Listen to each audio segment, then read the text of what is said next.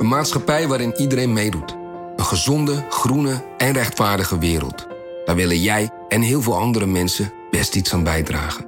In het klein en in het groot. Dicht bij huis en ver weg. Zo hebben we vorig jaar 349 miljoen euro bij elkaar gebracht. Miljoenen waarmee onze goede doelenpartners de wereld elke dag een beetje beter kunnen maken.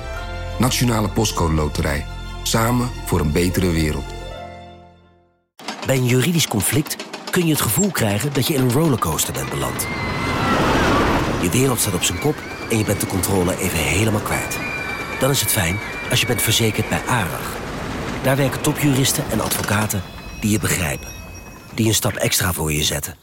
En je het gevoel van controle teruggeven. Met kennis en informatie, met heldere uitleg en met gericht advies.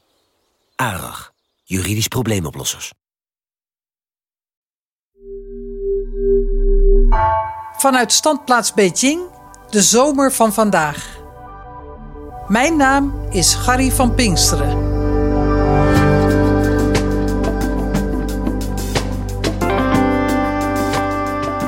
In deze serie ben ik op zoek naar een antwoord op de vraag hoe China zijn macht uitbreidt in de regio. Vandaag Taiwan. Dat eiland, vlak voor de Chinese kust, komt steeds meer in de vuurlinie te liggen. Redacteur Julie Blusset bezocht daar boekhandelaar Lam Wing Ki. Hij moest vluchten uit Hongkong. Maar is hij in Taiwan nu wel veilig?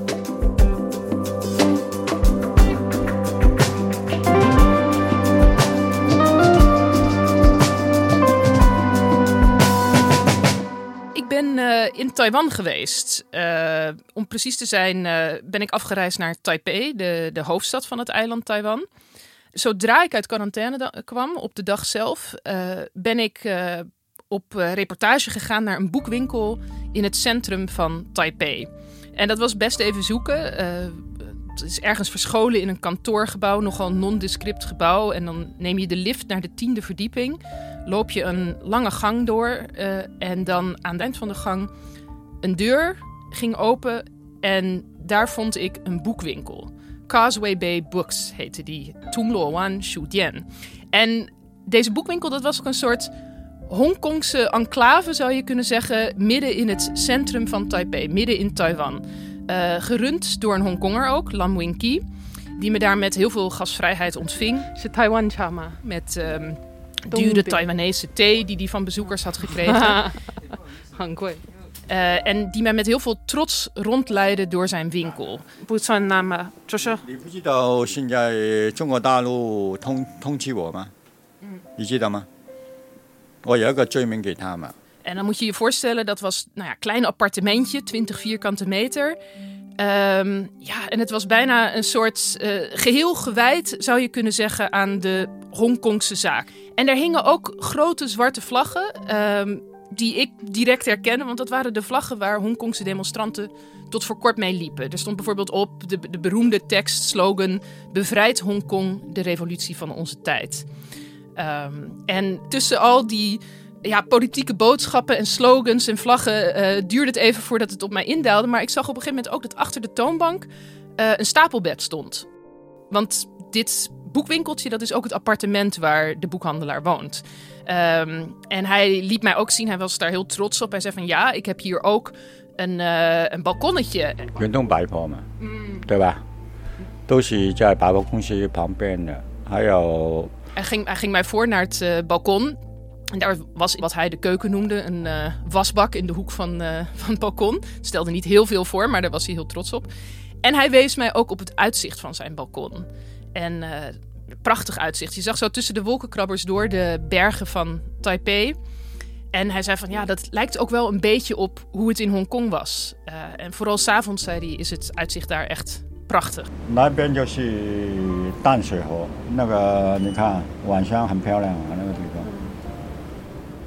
Het is wel heel klein. Hè? Als je denkt 20 vierkante meter, dat is dan dus een, een chockvolle boekwinkel. En ook nog eens een, een, een de plek waar hij woont en de plek waar hij kennelijk dan ook gekookt. Ehm, ik herinner me trouwens wel, nu jij over hem begint te praten.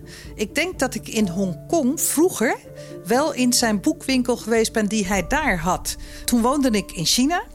Uh, net als nu. En dan waren er altijd Chinese vrienden van mij die graag uh, zeg maar verboden boeken wilden. Dus boeken die je in China niet kon krijgen.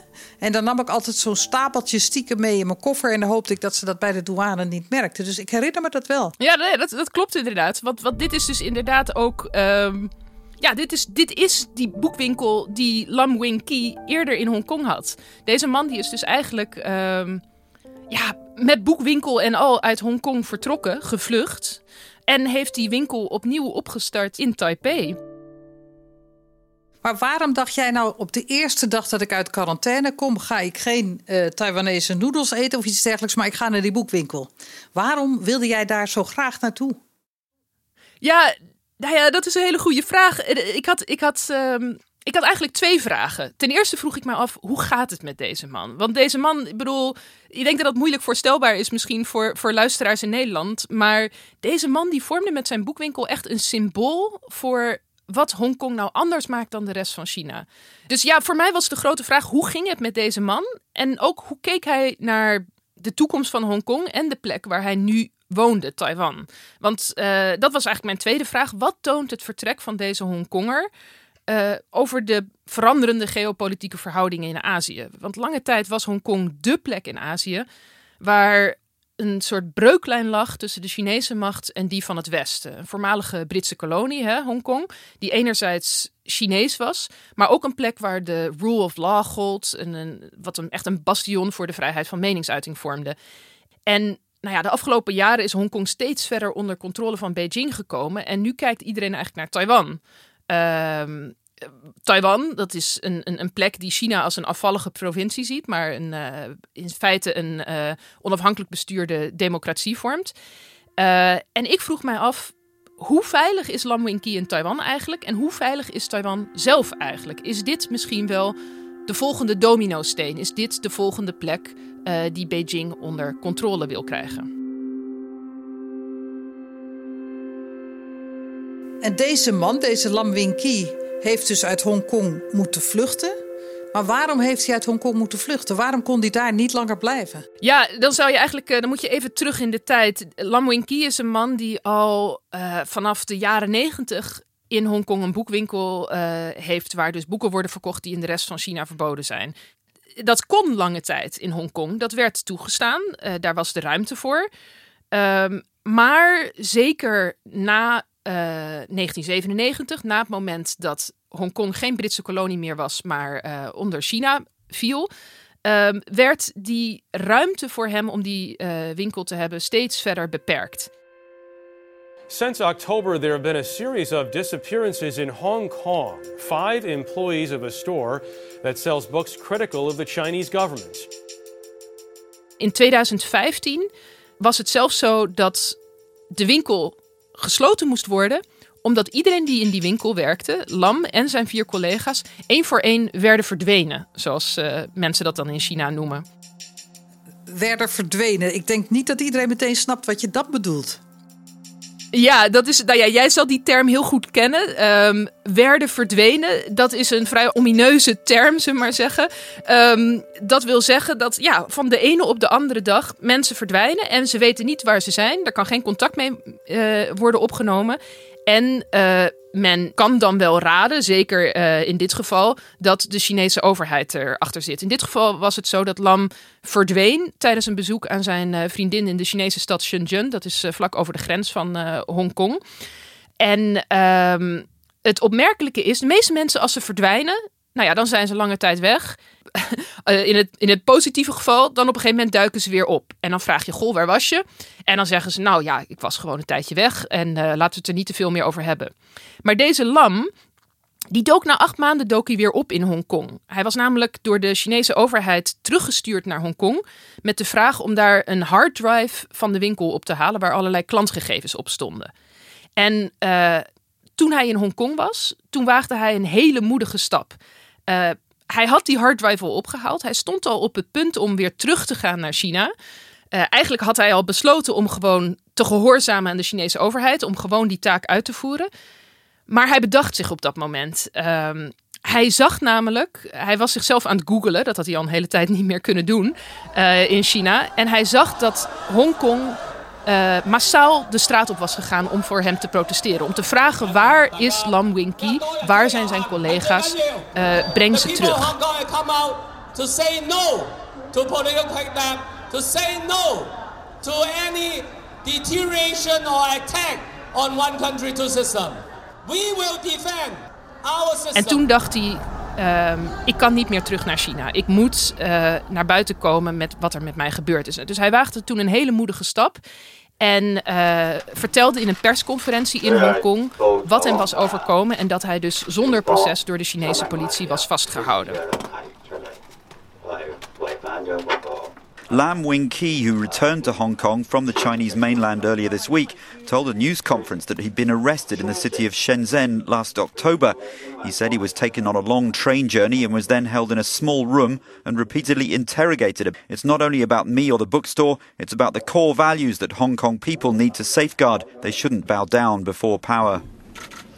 Dat herinner ik me.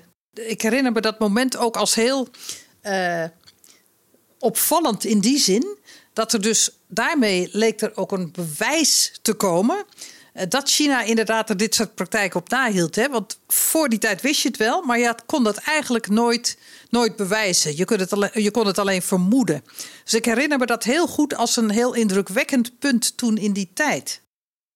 Nou ja, ik denk dat het voor heel veel Hongkongers ook essentieel is geweest in de jaren daarna. Want in 2019 zou er misschien een uitleveringswet komen tussen Hongkong en China.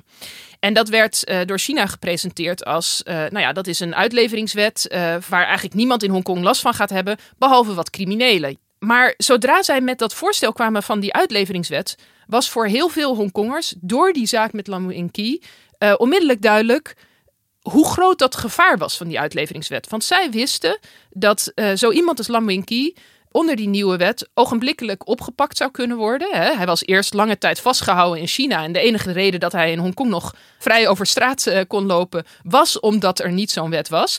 Uh, dus zou er ogenblikkelijk iemand als een boekhandelaar het slachtoffer kunnen worden van een uitleveringswet. En dat zou dus een enorme impact hebben ja, op allerlei vrijheden in Hongkong. Maar voor hem persoonlijk, hè? Dat lijkt me toch een hele stap om Hongkong te verlaten. Heb je hem dat gevraagd of hij dat moeilijk vond? Ik heb hem natuurlijk allerlei vragen gesteld over hoe hij zich nu voelde, over hoe het met hem ging. En uh, hij kwam vrij onbewogen over. En zeker ook deze vraag van, ja, mis je Hongkong niet? Vond je het niet moeilijk om daar weg te gaan? Reageerde hij vrij resoluut op. Hij zei, nee, dit was onvermijdelijk.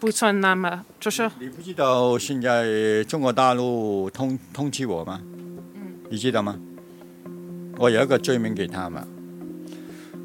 Er is eigenlijk geen hoop meer voor Hongkong. Hij zegt Hongkong wordt een stad als iedere Chinese stad.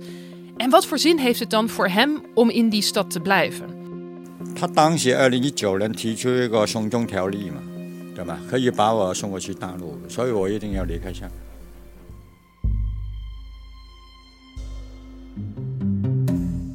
Lam Wing is al in 2019 gearriveerd in Taiwan, geloof ik. En inmiddels is natuurlijk Hongkong al veel verder nog onder controle van China gekomen. En uh, veel mensen in Hongkong denken aan vluchten of zijn al gevlucht. Er zijn er dan ook veel van die mensen die dan naar Taiwan gevlucht zijn inmiddels? Heb je er daar veel aangetroffen? Uh, ja, zeker. Er zijn heel veel Hongkongers naar Taiwan verhuisd. Uh, Zo'n 20.000 Hongkongers sinds 2019. Want wat wel ironisch is, die uitleveringswet waar Lam voor vluchtte... Uh, die is er door heftige protesten in Hongkong uiteindelijk niet gekomen. Ja, er zijn echt miljoenen mensen de straat op gegaan. En dat heeft uiteindelijk de komst van die wet gestopt. Maar um, uiteindelijk is er op uh, 30 juni uh, 2020 een wet aangenomen die de vrijheid in Hongkong eigenlijk veel verder aantast dan die uitleveringswet ooit zou doen. En dat is de Nationale Veiligheidswet. China's controversial national security law is in full effect, and critics say it is going to allow Beijing to crack down on Hong Kong in the wake of last year's pro-democracy uh, protests. In fact, just last night. Dat is een, een wet die onder andere uh, dus oproepen tot de onafhankelijkheid van Hongkong, uh, verbiedt. En het is een, een, een wet die ja, je zou kunnen zeggen vrij vaag is. Die uh, allerlei zaken als terreur, heulen met buitenlandse machten verbiedt. En die dus ook heel veel kan omvatten. En sinds kort weten we ook hoe verstrekkend die wet is. In hoeverre die de vrijheid in Hongkong inperkt. Uh, want neem bijvoorbeeld die vlag die ik eerder beschreef. Hè, die Lam in zijn winkel heeft hangen. Waarop stond bevrijd Hongkong, de revolutie van onze tijd. Nou ja, eind juli is er iemand onder die nieuwe nationale veiligheidswet uh, voor het eerst veroordeeld. En dat was uh, deels ook voor het rondrijden met die tekst op een vlag. En daarvan werd gezegd, ja, dat is uh, oproep tot separatisme, oproep tot de Hongkongse onafhankelijkheid, dus strafbaar. En daarvoor gaat hij nu jaren de cel in. En je kan je dus wel indenken als, als zelfs met zo'n vlag rondlopen in Hongkong, of bijvoorbeeld zo'n tekst op Facebook plaatsen. Hè? Als zelfs dat uh, strafbaar is, dan is er dus een veel grotere groep Hongkongers uh, die gevaar loopt in Hongkong. En dat zie je dus ook weerspiegeld eigenlijk aan de mensen die nu naar Taiwan gevlucht zijn vanuit Hongkong.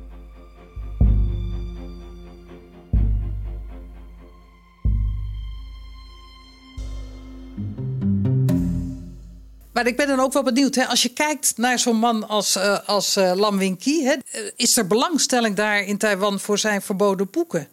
Of heeft hij nu ja, de missie van zijn winkel ook een beetje moeten aanpassen? Ja, je kan wel zeggen dat hij inderdaad een, een, een nieuwe missie heeft nu met deze winkel. Het gaat nu veel meer over het waarschuwen van andere Taiwanese. Van nou ja, het, het, dreigende gevaar van China, zo, zoals hij het zelf dan zou, zou benoemen. Um, en hij vindt dat men in Taiwan die dreiging veel serieuzer moet nemen. 我的理解啦，可能有相当多的台湾人会会离开台湾。 En hij zegt zelf wel dat hij het gevoel heeft dat men dat in Taiwan nog niet genoeg doet. Dat men het wel weet, maar het eigenlijk ook niet durft te voelen, ze maar zeggen. En dat maakt het voor hem ook wel heel erg lastig uh, met die boekwinkel. Want hij verkondigt gewoon een. Hij verkoopt eigenlijk een hele onwelkome, onprettige boodschap natuurlijk. 呃，其实他们知道的，只是不不去想去想这个问题。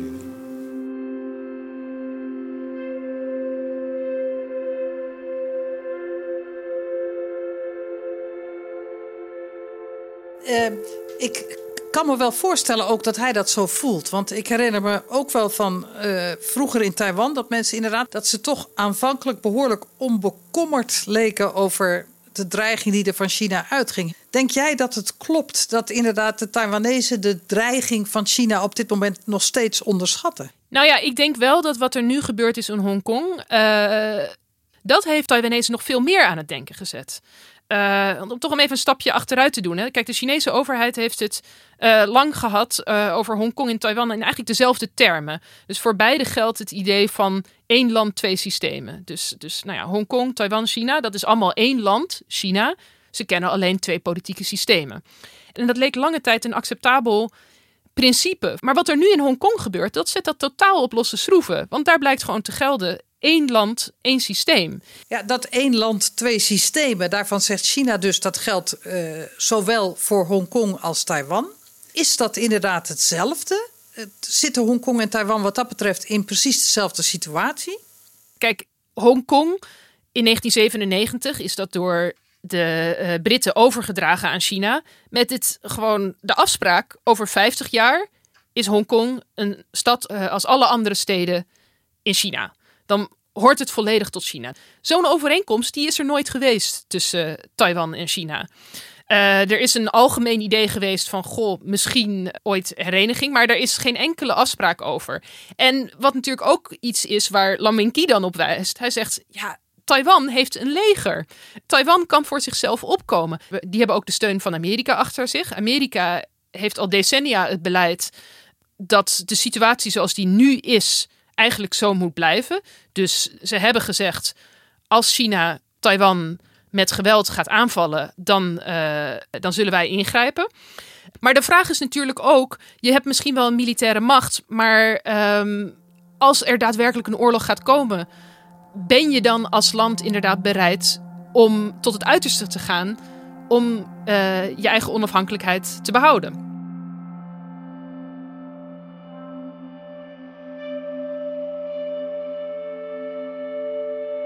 En jij, hè, als jij dat dan zo hoort van hem, hoe kijk jij er tegenaan? Want je hebt anderhalve maand rondgereisd. Wat was jouw indruk? Taiwan is geen land in opperste staat van uh, militaire paraatheid. Ik, ik, ken een hoop jonge Taiwanese en uh, ze zijn allemaal redelijk politiek bewust. Maar als het echt gaat over vechten voor hun land, dat staat toch echt nog wel heel erg ver van ze af. Dan zeggen ze toch van ja, ik geloof niet dat het nou op ons moet aankomen. Het moet aankomen op misschien wel uh, supersonische wapens die we van de Amerikanen gaan kopen. Maar uh, uh, wij jonge Taiwanese aan het front, dat, dat vinden ze zich ingewikkeld voor te stellen. En dan ben ik eigenlijk ook wel benieuwd, hoe zit het aan de andere kant van de straat van Taiwan? Hoe zit het in China? Denk je dat China bereid is om die oorlog te voeren en Taiwan bij zich in te lijven? En of uh, ja, de Chinezen ook bereid zijn om hiervoor te vechten? Nou, dat is wel een goede vraag. Kijk, uh, ik denk dat de Chinezen langzamerhand behoorlijk rijp gemaakt zijn, de geesten in China, om daar inderdaad voor te willen vechten. Ik denk alleen dat de Chinese overheid daar eigenlijk niet helemaal op uit is. Ik denk dat de Chinese overheid wel dreigt met de inname militair van Taiwan, ook om de druk op de ketel te houden. Maar dat ze er uiteindelijk op hopen en op inzetten dat ze op andere manieren druk op Taiwan kunnen zetten, zodat Taiwan bijna geen andere mogelijkheid heeft dan uiteindelijk de dominantie van China accepteren.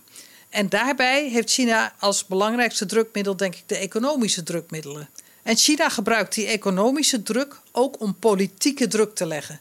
En zal dus proberen om daar een regering aan het bewind te krijgen die bereid is om misschien uiteindelijk zelfs een vorm van één land, twee systemen te accepteren, waarbij China de dominante speler is. Hoe zit dat eigenlijk voor de rest van Azië? Is het zo dat als, nou ja, laten we zeggen, Taiwan op de een of andere manier herenigd is met China, dat dat draaiboek dan ook klaar ligt voor andere landen in Azië? Gaan ze dat dan ook toepassen op, ik weet niet, Singapore, Vietnam, andere Aziatische landen?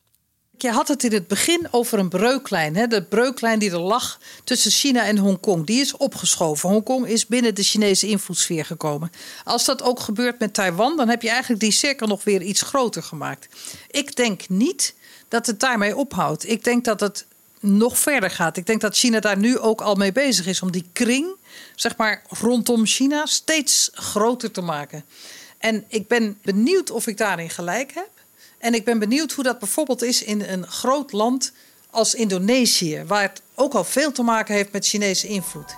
En daarover gaat de volgende aflevering met Indonesië-correspondent Annemarie Kas.